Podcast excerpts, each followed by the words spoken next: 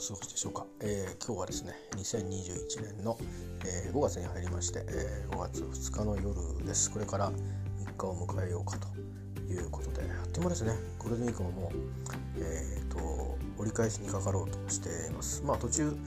私の場合はカレンダー通りの勤務になりますけど、まあ、在宅勤務を含めてですけどね、えー、なのでもうあの私的にはもう後半に入る 感じになりますが。まあでも後半飛び石連休っぽくなりますんで、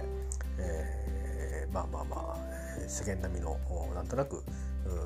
休養ができるのかなとましてや今はね、えー、東京は緊急事態宣言勤務地が緊急事態宣言かね。でまああの出してる県がまん延防止なんとかっていう なんとかっていう理解がちょっと、えー、適当で申し訳ないですが、あのー、いうことになってましてね結局はまあ不要不急の外出はできるだけ控えましょうとかまあいろいろそういうことが、えー、普通の暮らしのしていく上では、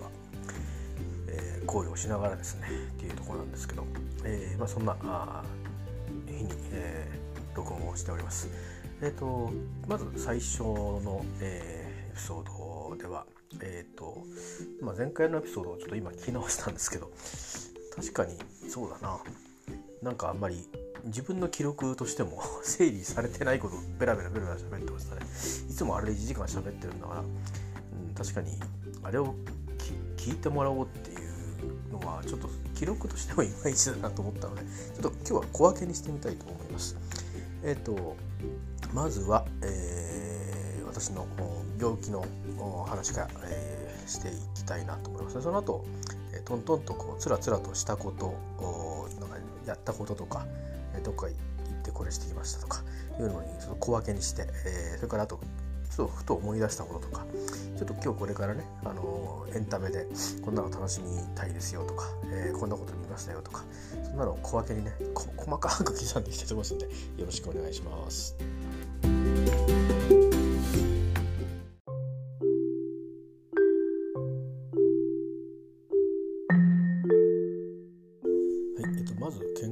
話ですけれどもまずえっとまあ結果としてですねあの検査入院をすることになりました、えー、ちょっとちょっとね、えっと、手術みたいのはないんですけど、あのまあ、検査のためにあの体に、えーと、施術が行われるのは事実ででなかなかね、あの地味にねちょっとしんどそうですあの病院の中での入院生活が。なので、えー、ちょっと頑張ってみたいと思いますしあと入院ができるかどうかつまり新型コロナウイルスに感染してないという前提で入るのでそのための検査があの数日前に行われて、まあ、2日前ですね。直前で行われて直前で判断されて、えー、ということで、あのー、その辺への向けての、まあ、毎日の、あの健康状態のチェックみたいなものもシートが渡されたので、まあ、2週間ぐらい前から毎日2回ね朝夕と物販なのかな実際僕の場合、えー、つけていくことになるんですけどうんそういうものもあるしそれからまあ行動もねあの感染しないようなことをしなくちゃいけないんで基本的には今のその例えば緊急事態宣言で、えー、まあ進められるようなことですよね、えー、不要不急の外出はしないとかそういう形で暮らさなきゃいけないということで、まあ、僕の場合はそれはある程度は習慣化してるんですけどまあ時々ねポッと河原に行ったりとかあのいろいろしますけどそういう時にまあいつも通らないところを通ったりとか、まあ、するわけですよね。だから知らず知らずのうちリスクを抱えてるわけですからまあ当面その検査結果が出るまでですかね。どうなんだろう。まあ6月の頭に検査には1週間ぐらいします。のでその検査結果分かるのは私の場合はねあのちょっと通院日の関係なんかもあって、えー、7月の頭ですね、まあ、大体1ヶ月ぐらいしてから分かるという感じになってます。えー、今回の場合は手術してなんか危険やリスクが多少落ちた上でその後さらに何かどうですかっていうことじゃなくてそもそも私は何の病気ですかっていうことを見てもらう、えー、ことになるのでまああのすごくなかなかねまだ病気なんていうか治療のスタートラインに立ってはいないんですよ。スタートラインに立つための、えー、検査ということに、えー、なるようです。まああのいろいろね不安もありますし、うん、あのなんとなくだからまあ6月は終わってからもねなんか退院してからも本当に赤ちゃんをこう割と小さめの赤ちゃんをこう抱っこするぐらいな感じでもダメみたいなんでお腹に力が入れるようなだくしゃみしちゃいけないんじゃな。いかなそうくしゃみしないわけいかないもんね。くしゃみこらえると余計力出るからね。難しいですね。まあ、23週間積んで、まあ、2週間は特に注意をしてみたいな感じでなんですかね。うん、でだから結構家の中にいてもあの通勤しなきゃいいかとかそういうもんじゃなくてね家の中にいてもお腹に力入っちゃうようなあの起きる時とかありますから、まあ、起き方とかもちょっと工夫したりしなくちゃいけないのかなと思いましたね。えー、まあちょっとこうまだイメージアップしてないんでちょっとこれからあもう少しイメージアップをしてどんな風に日々行動していくのがよりあの自分がやりやすい負担が少ない安全策なのかちょっと研究をしてみたいなと、えー、シミュレーションをね自分なりにしてみたいなと思います。あのー、結構ねパソコンの持ち歩きなんかもしてるんでうん軽いんですけどなんだかんだいろいろ必要なものをこうもまあ何ですかね。あの別に携帯の話じゃないんですけど、まあ、いわゆるもともとモバイルっていうのはどっちかっていうとあの自動車でこう移動するっていうあのポータポータブルななんかそういうことのまあ形容詞だったような気がするんですけどモービルから来てるような気がしますけどね。モービルって日本は言ってたと思う。まあこれモバイルなんですかね、えー、だからまああのそういう意味でなんか今あのいろいろと一室といることがなんかどこ行ってもできるようなものを毎日運搬しながら行ったり来たり行ったり来たりしてるんですよ。でなんですけどまあちょっとその中でもさらに、うん、厳選してどうしても携帯がね切れてあったりしたら、まあ、バッテリーなんかを持たなきゃいけないんだけどちょっとまあその当時は軽かったんですけど今もっと軽いねあのバッテリーもあるんでそれでもってしかも容量が大きいとかもあるんでちょっとそういうのにちょっと変えてみるとかそんなにとっても高価ってわけではなくある程度のお金出せばあのまああんまり安いとねちょっと危ないのもあるからリチウム電池って。あのそれなりのまあ広く流通してるメーカーでね自分も使ったことがあるメーカーでで軽くて大容量みたいなの比較的にというのを選んでちょっと軽量化をするとかあとはうん、ね、車の燃費じゃないですけどあの使わないものを積んでたら燃費が悪くなりますっていうの後でちょっと話しますけどあのそんなようなえー、説明もねあの改めてあそっかなんて思いながら、まあ、最近車運転あんましないんですけどそうだよねといらないものは下ろさなくちゃねなんて思いながら私の場合は荷物をあの軽くして、えー、退院後の生活への事前のねそういうイメージアップもしていかなくちゃなって思いますしそれからまあ入院中にできないことをその前にやっとかなきゃいけないとかあるのででそれがなんかすぐポッとやってすぐできることないんですけど、まあ、段取りをしてとかいうことがあればあのあるのであとはまあ母が施設に入ってるのでねその施設の方に一応あの連絡をしとかなくちゃいけないかなと思います。あのというのはまあ、予定通り退院できたりしてもその期間対応ができないということと、えー、それからもしかしたら入院が伸びたらあのいろんな事務がねあの伸びちゃう可能性がありますということも伝えなくちゃいけないかなと思ってまして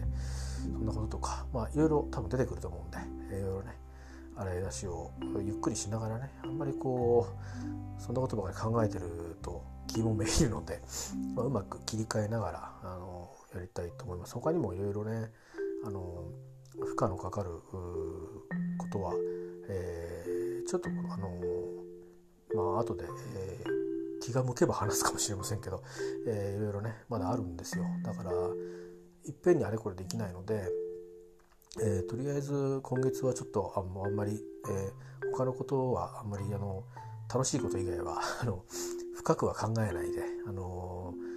ー、まああんまりあとそれからいろんな刺激があってもね、あのまあまああそうかそうかということで、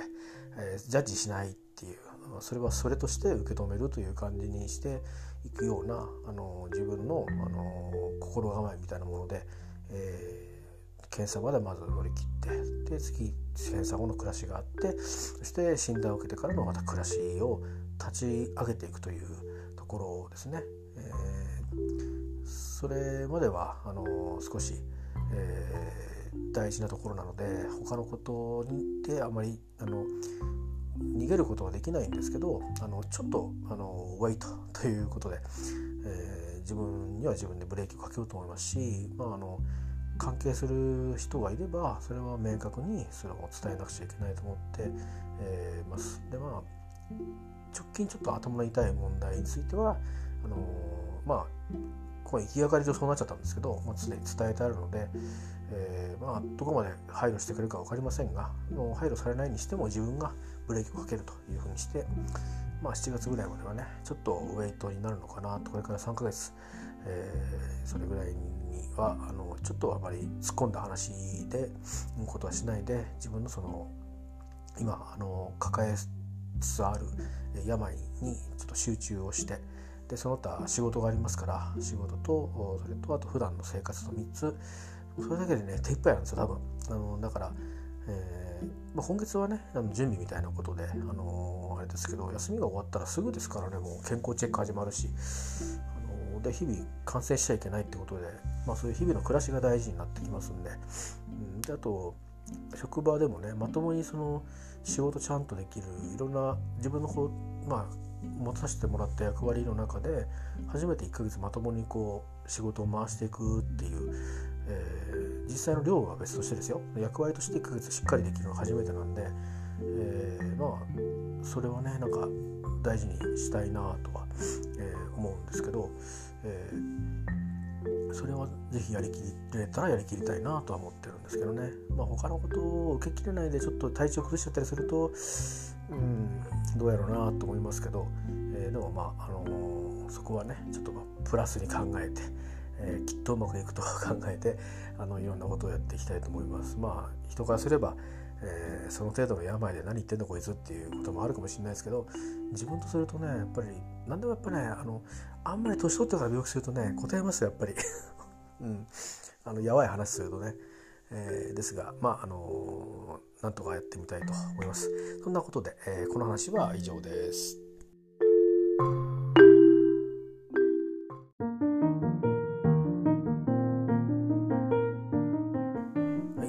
今日はですねあとはね免許更新に行ってきました、えー、おかげさまでねなんとかあ間に合ってというか、まあ、というか今日行かなくちゃダメだってことに気づいて来週でもよかったんですけどちょっと来週は何も予定なしにしたいなと思って今週はちょっとなんかねあの、まあ、病院に行ったりとかがあったりして、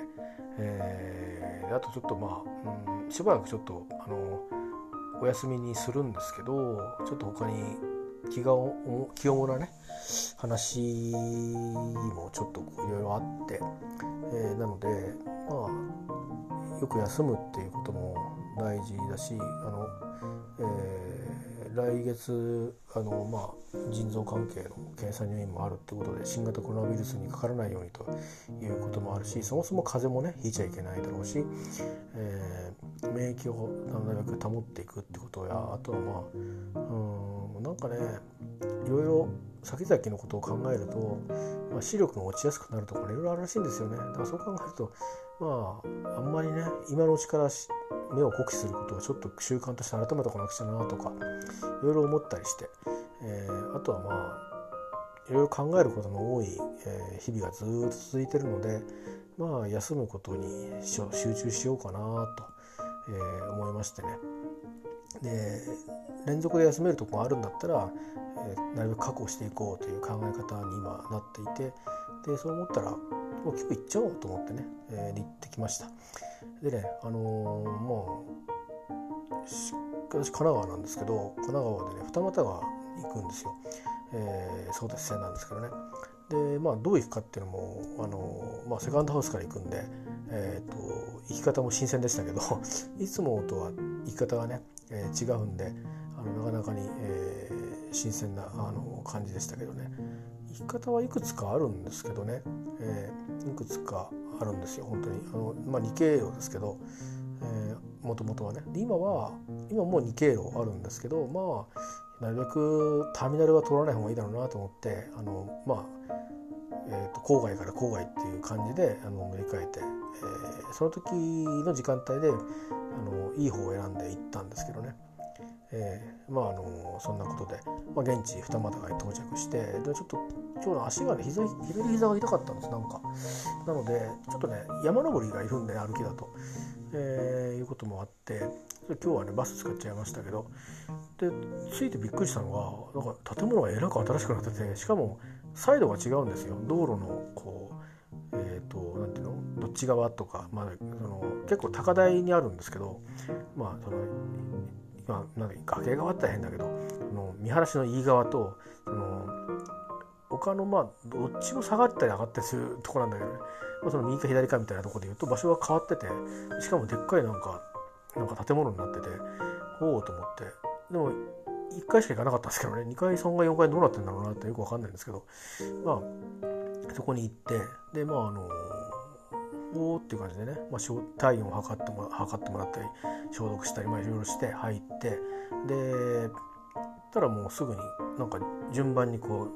う動線が決まっててでしかもあの申請書は更新前の免許を入れたらバーッと出てきて、まあ、ほぼほぼ出来上がって状態であとはあの名前だけ辞書して住所は変更ないかどうか確認してあの健康がある場合は書く。書かなかったら住所名前と性別ぐらいですよ。確か書くの。であとはで証子を買いに行って貼ってください貼ってそれから視力検査っていうのもやって人入場宣言してますとかって言ってたんですけど制限することもなく間隔だけ広く取ってただ並んでてっていう感じで。で普通はその分かれるところであっち行ってくださいこっち行ってくださいって言われてたのがもう空いてるとこ行ってくださいみたいな感じででちゃんとそれぞれ待つ列に赤テープかなんか貼ってあってもう結構だから短路袋っていうふうにちゃんとコントロールされててで最終的にあれなんですよね。あの免許のその写真を撮るところに行って最初になんか登録したパスワードみたいなのをバーコードついてるんですけどそれを通すとか。意外あここで使うのかみたいな 感じで、えー、使ったり。でそしてそしたらもうもう交渉始まりますよとかって言ってあのなんかそういうので。でその写真撮るところもねなんかその手前のところでこの入り口から入ってくださいみたいに決められるんですよ。つまり搭乗口みたいな感じで、ね、なんかね旅客機のなんか動線空港の動線となんか設計が似てるななんて思いながらあのワンフロアですごくコンパクトに動いていくんですけど、えー、テーマパークみたいにねだけど、あの非常に快適な感じでしたよでたまたま講習がすぐあの手続きが終わりかけですぐ始まったので、まあ、そのままで受けて出てきちゃったんで1時間ぐらいで全部終わっちゃいました。で、えっと、免許も今はあのまあ前もそうだったんですけど前よりも洗練されてですねあのそこで受け取れるので、えー、あのまあ本当にそこの受け取ってさよならっていう感じで。良かったですね。でそれとあと毎回楽しみにしてるのは最近は、えー、この近年はっていうのかな、あのー、まあ、講習の時に話してされてるされる先生ですね、えー、おそらく多くはあのおまわりさんですかね。警察関係の方ご出身の方が多いようなんですよ雰囲気としては。だから独特のおまわりさん和法な感じなんですけどでもすごくね分かりやすいんですよね話がで正直ね響くんですよ。えー、あの余計なこと言わないですけど大事なことをあのこう響くように繰り返してくれるんですごくねあの受け取りに苦労しないですね。あそうだなそうですねそうですねっていうことになっていくという、えー、なかなかあの逆の立場でねご迷惑をかけている立場だとあのこう質問圧っていうのがあるあるなと思うんですけど逆の側であのお世話になる側にお世話になるっていうか助けてもらう側にね回ってみるとこんなに心強い人じゃいないなという感じでね、まあ、普段いろいろね警察もいろいろと問題を起こしたりする方もいらっしゃいますけどあのー、ねこうやってこういうところで多分まあセカンドキャリアだったり、うんまあ、もしかしたら3つ目のキャリアだったりするのかもしれないんですけど、えー、すごくねなんかありがたいことだなと思って本当になんかいろんな人たちが運転免許センターって来るじゃないですか。なんかあのまあ公共交通機関以上にあのいろんな人がいるんじゃないですか。運転しかしない人っていうかね人もいるでしょうし電車あんま使わないんだよねって人も来てるわけですからね。なんかすごく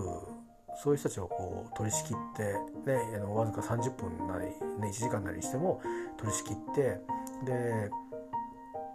このこの講義の意味はこうい意味なんですよとかそれから最近こうなってますよっていうことをもうみんな免許免許免許って気持ちでいっぱいになってるところを振り向かせて、えー、響かせていってでちゃんと気をつけて帰ってくださいねって言って。でまずはあの日本人ならではですけど、ね、あの連休の日曜日に、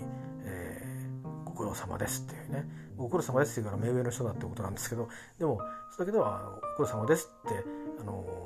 まあいう気持ちっていうのはねなんかこうやっぱ日本人的な情緒もあって、え、なんかそういうところから入るところでなんとなくこうみんなをねちゃんと「おはようございます」って言ってましたよ 挨拶するじゃないですか。ね、やっぱりなんかそこはなんかね警察官のなんかね感じがあるんですよだから「はい先生」みたいな感じで「先生におはようございます」っていうのと同じような感じでみんなも「えーと、おはようございます」ってみんなやってましたね。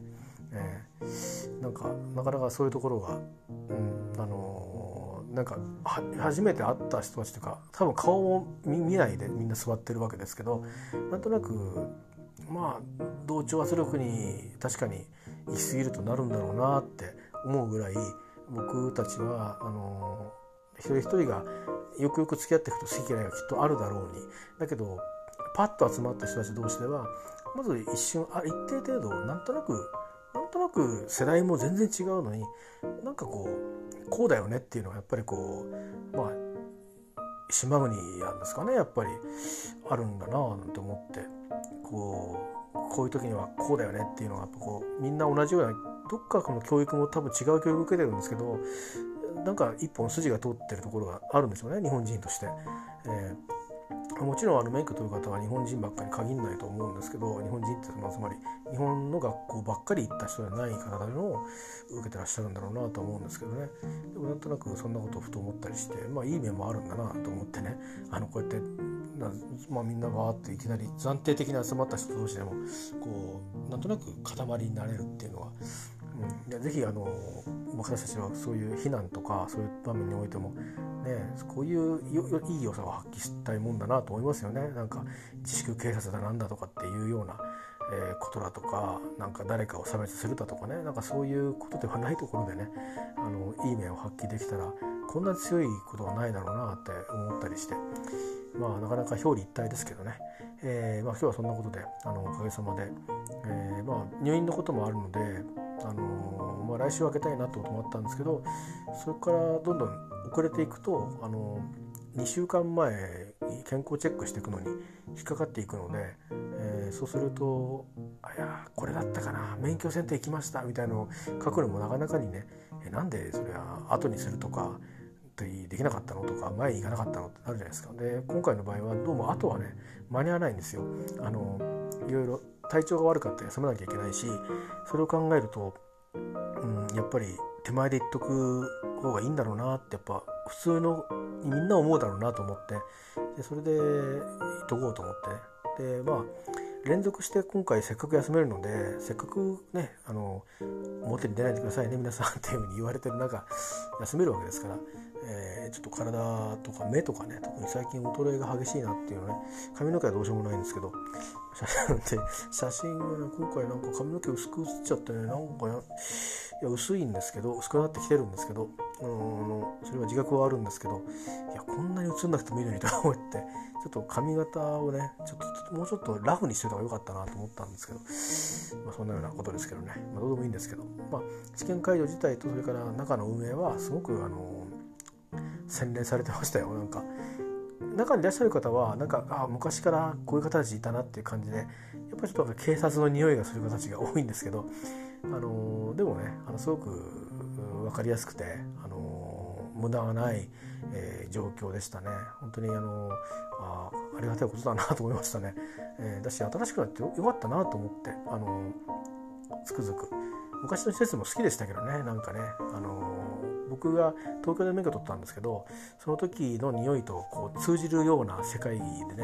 えー、まあどっちかっちは東京の方が新しかったかな。高等の試験場はね新しかったんですよ当時は、えー、平成入った頃に取ったんですけど、うん、あので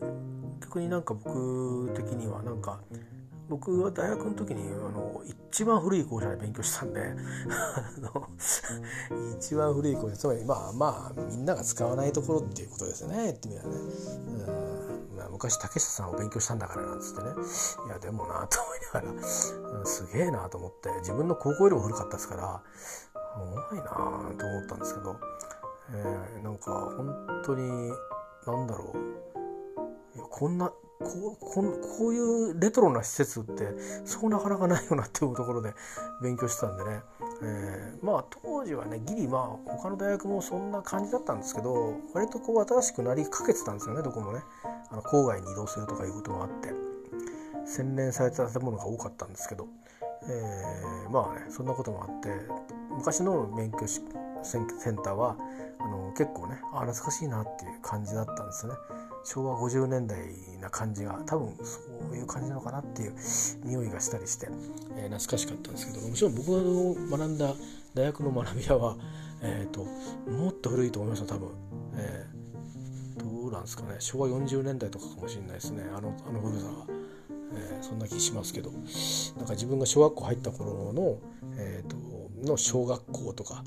いう感じよりも、もうちょっと広い感じするし、うん、なかなかになかなかに古かったですけどね、えー、まあまあ、まあ、その話はいいとして、えー、まあ多分新しくなってて、あのー、非常になんか快適でした。えー、そういうことで、えー、今日は免許を取ってきたというお話で、えー、いエピソードでしたと小刻みに刻んでいきます。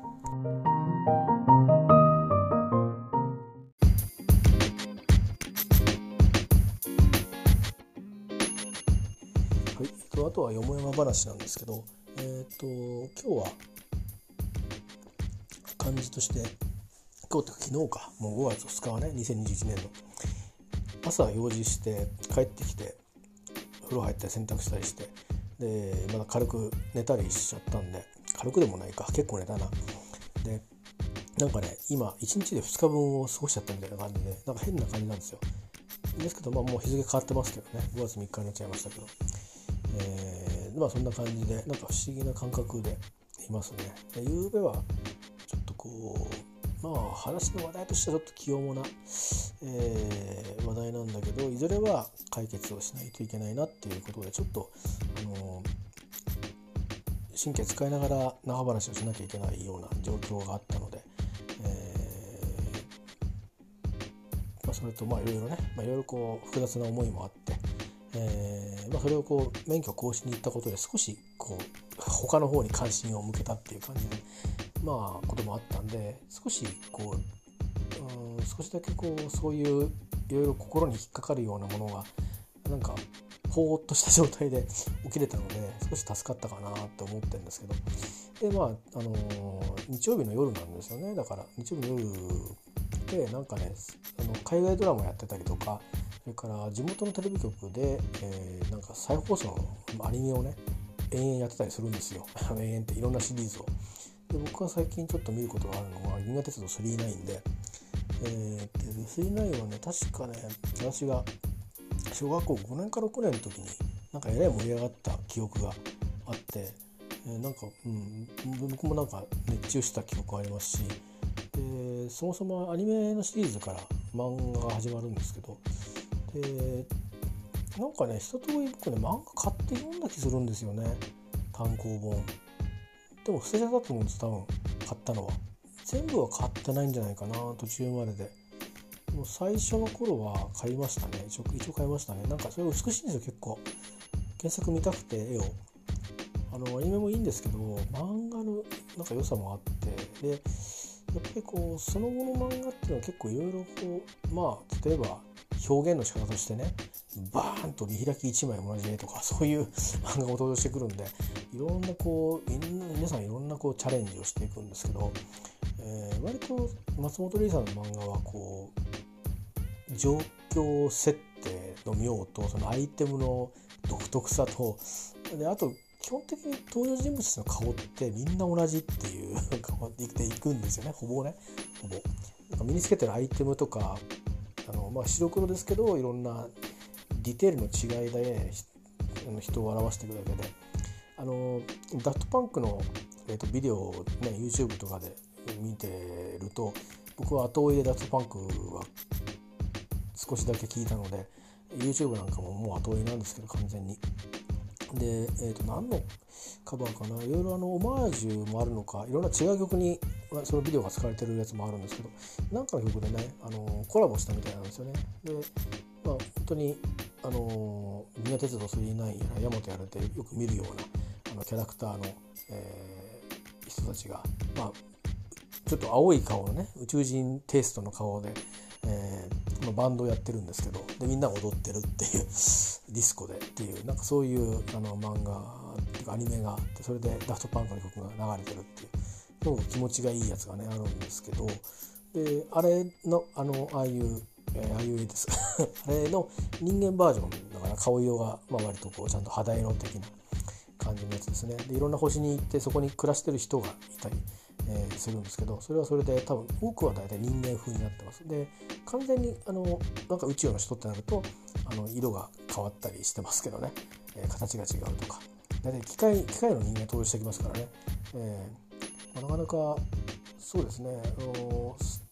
ター・ウォーズもまだ公開されてたかどうかっていう頃だったし多分原作ね。それからあとはブレードランナーもまだうん多分出てないと思うで映画はあの原作のね小説はフィリップ・ケイ・ディックの小説なのでまあもうあのとっくに出てたと思うんですけどでも絵の世界としてはどこにもなかったんでやっぱり松本零さんの想像力っていうのがそれに影響された人たちも結構多いと思うんで、え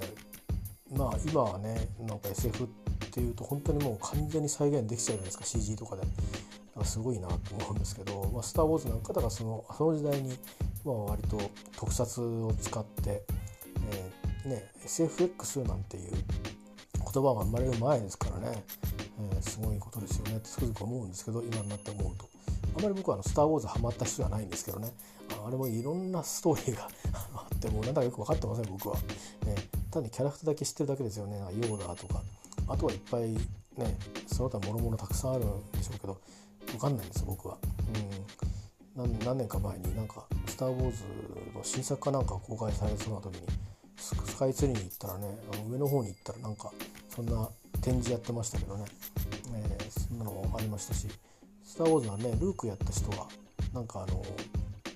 たまにテレビにもねあの最近出てきますよね。それがねそれはそれとして。その3 9とか見ててで何がなんか良かったかなっていうとやっぱりあの主題歌とエンディングテーマがねいいなと思って、思ってました。えー、なんか何年か前にあも何年かね十何年ぐらい前になんかたまたまその時の上司が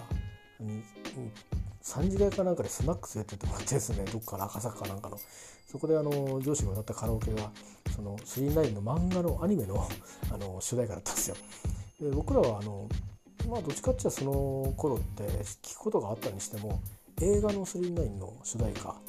あの大きいことが多かったと思うんですよね。あの五代音が歌ってた。あれはその今でも結構カバーする人が多いから。でもあの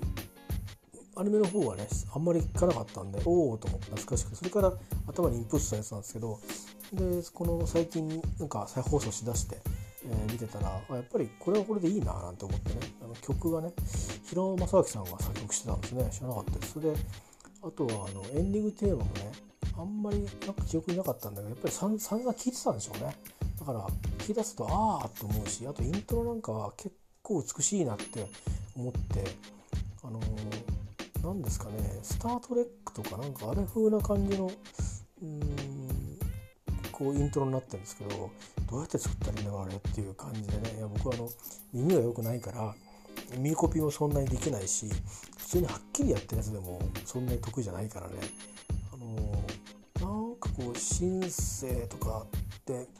と生の音が混ざってるような感じの不思議な、まあ、ストレックのテーマとかもなんかそういうところがね時々あるんですけどねまあまあ、えー、いいなと思いながら聴いてたのとあとまあそういえば映画の主題歌の方は、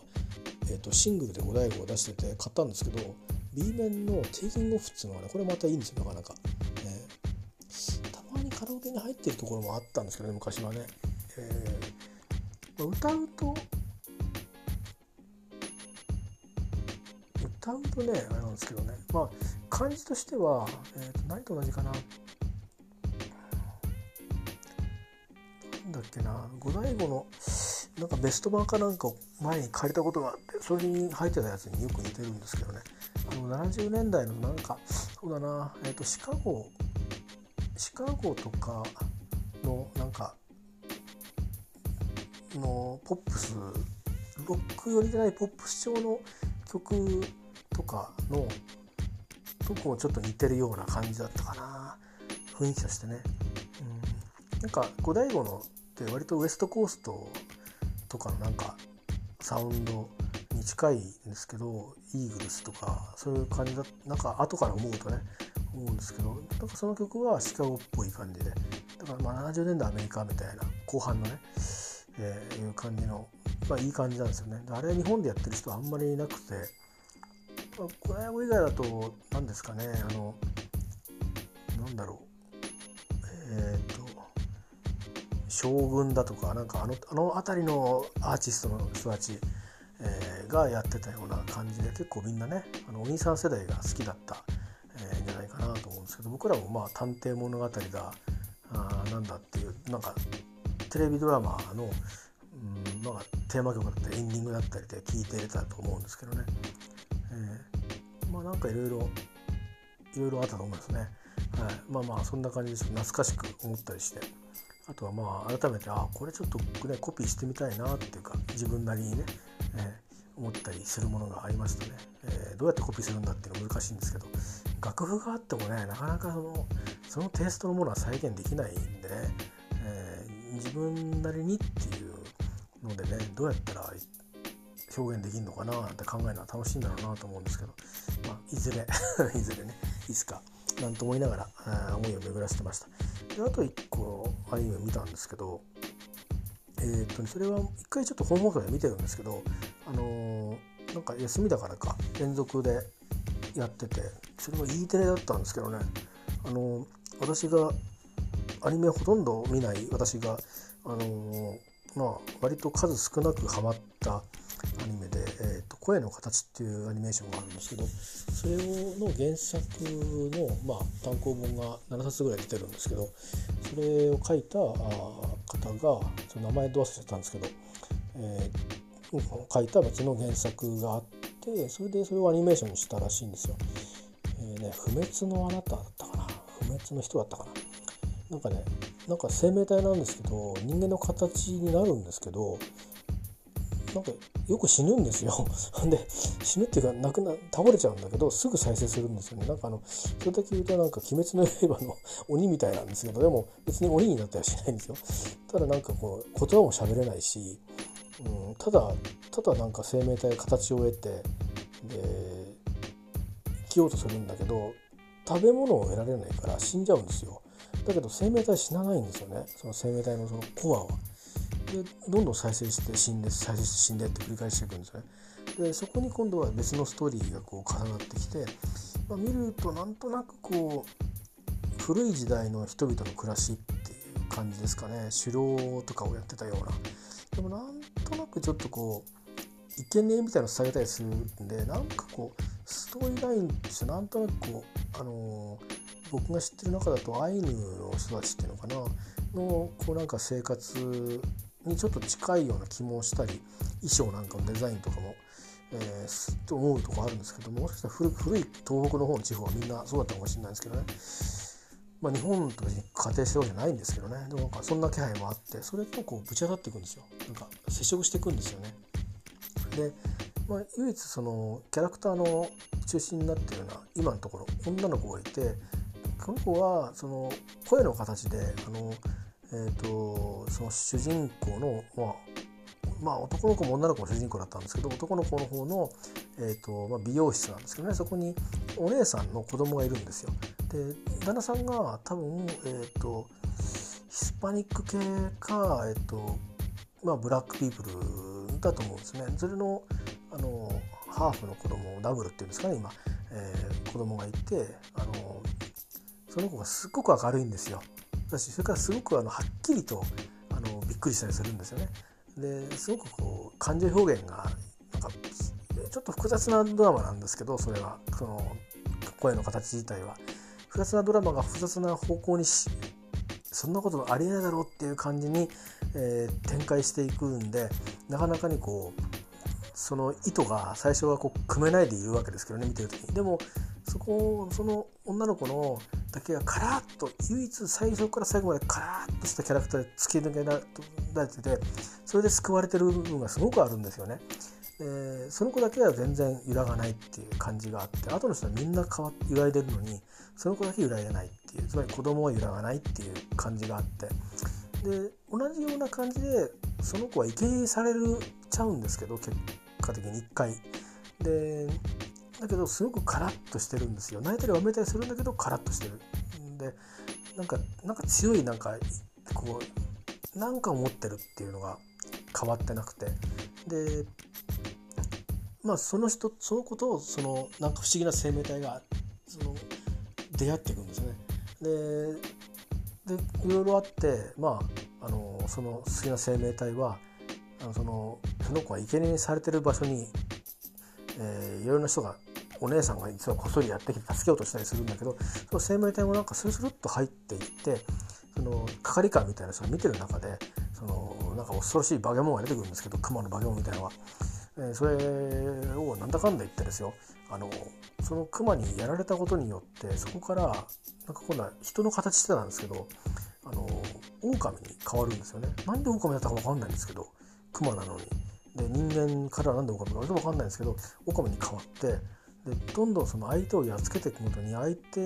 の血をから何かをもらってるのかどんどん強くなってくるんですね。最後やっつけちゃうっていう、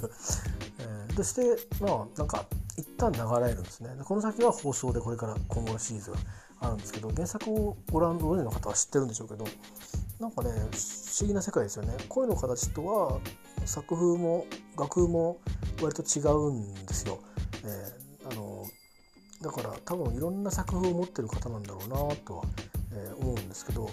えー、漫画も僕1冊だけ買って読んだんですけどね。あのオンラインで。確か。本も買ったかな。忘れちゃったな、うん、まあそれで結末はないんですけど一応その後どうなったのかなってのはすごい気になったんで、えー、でもう結末を書いてくれてる人もいたり解説してくれる人もいたりするんですけどあのどうしてそうなったのかとかさらにその後はどうなるのかみたいなことを書いてくれる人がいるんでで見てみようと思って、うん、見たんですけどアニメとそんなに大きくは大きくは変わらない感じだったので今回そのの作品で出てる、えーと、キャラクターはちょっと作風が違うんでねあの原作もちょっと見てみたいなって気になりましたけどまあそんなことで、えー、アニメをね見たりしていろいろ考えたりして、えー、ましたですね。えー、まああのこの作品明日も放送があるらしいのでえー、っと多分休みだからずらしてるんですかねなんかいつも確かに日曜日の夜にやってたような記憶はあるので、えー、よかったらねちょっとあの E テレ E テレでやるのかな、えー、総合でやるのかな？ちょっと NHK でちょっと探してみてください。えっ、とアニメーションでね夜やるアニメーションなんであの分かるかなと思うんですけど、えーまあ、また来週以降もあると思うんであのまあこれ終わってからこの私のしゃべりを聞いてる人はもうちょっと間に合わないかもしれないですけど、まあ、単行本かなんかを見てもらうようにして、えー、確か確か不滅の穴だとかいう、えー、名前だったかな。ちょっとごめんなさいね。間違ってたら、えー、なんか不死っていうのはねあの謎の生命体が主人公というかまあ多分主人公なんだと思うんですけど、えー、やっと今日はあのやっとっていうかまあ多分前回だと思うんですけど言葉喋りましたよね。ありがとうって、えー、その女の子が教えた言葉を喋りましたけど、うん。なかなかちょっとこう違うタイプの SF で面白いなと思って。SF なのかな？わかんないけど、えー、ファンタジーという言われてましたけどね。ファンタジーっつうと何だろう。ネバーエンディングストーリーとかそういうやつですかね。よくわかんないな、えーえー、僕もあれネバーエンディングストーリーはリマールの曲で聴いただけでね映画をなんか見見かけて途中でなんかやまっちゃったりしたんでね。わかんないんですけど。それとも「千と千尋の神隠し」の世界なのか。ちょっといまいちわからないんですけどね。まあ、でもまあ作作者が違いますからね。違うんでしょうけど、まあ、そんなあ感じで、今喋りながらなんか流し見しちゃったんで結局筋が入んなかったですけど星野道夫さんのドキュメンタリーなんかもやってましたね。いい加減いい時間になってきたんでぼちぼち寝ようかなと思いますが、えー、まあそんなような一日でございました、えー、この5月のねこの最初の連休から来週にかけてはちょっとまあいろいろあいろいろあったっていうかまあねあの4月はそういうことでなんか病気と向き合いかけてた1ヶ月ででそれの傍らでまあまあ、うん、来年以降のこととかいろいろ、うん、今いろんなことに直面しててですね、えー、そんなこと考えたりとかするんでなんとなく、うん、やっとここなんか移ってきて1ヶ月経ったあたりでえー、まあ、落ち着けるかなと思ったけどやっぱりまあもともとのねなんか経緯がね来た経緯があのなかなかにこううん何て言うかなカチッとした理由があってというわけではなくなんとなくそうなってるっていう感じもあるのでどっか。でだからいろいろこう整理していかないと最終的にはあのちゃんとねあのなんか自分の暮らしってなんかはっきりと言い切れない、感じに今ふわふわっとして暮らしてるので、えー、まあ一つ一つその 後からできた問題もあるわけですけど病気みたいにね。あの一つ一つこうゆっくりね、まあ、焦らずにもう、まあ、別に1年で型が作ってものもないだろうし、えー、やっていくしかないなって最近ちょっとこう思いつつあるんですけど、まあ、そんなこともいろいろねなんか改めていろんなことをこう再認識したの4月だったので、えー、ちょっとねくたびれたのが正直あるんですよ。だから、まあ、来月から入院もあったりとかその後検査の結果が分かってそれを受け止めてそれを一回こう収めた上でそっちをねそっちにこうシフトしていくっていう時期があってそれが終わったら次はまあ来年以降のことについて、あのー、少し、えー、まあちょっとタフなんですけど相当タフなんですけどでも向き合っていかないといけないので、まあ、結果はどうなるかっていうのはちょっと今の自分の考えとも必ずしも同じになるとも限らないし、えー、プロセスの中でいろいろしんどいこともたくさんあると思うんで、あのー、だからねなんかその本格的な治療とそういうことが重なっていくっていうのが、えー、まあ、これは運命として避けられないんだなっていうふうにまあ、そこは覚悟したのでまあねそれもあるので、まあ、ゆっくり休めるのはこれ最後じゃんここがと。いうことなのでね来週の日曜日まで途中勤務を少し挟みますけど、えー、ゆっくり休みたいなと思います。視力もだいぶ最近低下してきてるので、えー、先々ねいろんな副作用で、あのー、なんか体の方に酷使するようなこともあるようですから休める時に休んでいくっていうのをねコツを休んでいこうと 思いますんで、えー、本当はね今月は試験もあったんですけど、まあ、こういうことになったんで試験を受けに行ってはいけないなと、えー、思いましてねキャンセルですね。直前でいいのかな？これ病気だからキャンセルしてもらえるのかな？ちょっと分かんないんですけど。えっ、ー、と費用発生はねあのまだしてないんで、まあ、最悪払うしかないんですけどね。次の試験は受け受けられなかったですね。こんなことになると思わなかったですね。なんかいやどうしようかなと思ってたんですけど。うん。でもまあやっぱり命のことが大事なんでね。あの一番最速でお願いしますっていうことでお願いしたんで、えー、まあ、そんなことでございます。最後の話はちょっとね長くなっちゃいましたがこれにて、えーと、今日のポッドキャストは終わりにしたいと思います。えーと、とぜひまた、あのまた次、えー、記録をどんどんしていきたいと思いますんで、まあ私の話を聞いて楽しいってもらえる人いないと思うんですけど、えー、生存確認でとか後で何かあった時にあの聞き直してもらって、うん、そんなこと言ってたのかみたいに思ってもらえたら、えー、ありがたいし、まあ、今自分のために記録してるんで、えーまあ、私としてもあの未来の自分に過去の自分はこんな自分だったんだよっていうことをね何言ってんだっていうことを含めて伝えたいなと思いますんで、えー、まああのもしあの見にくかったらまたお願いしますということで、えー、では今日はこの辺で。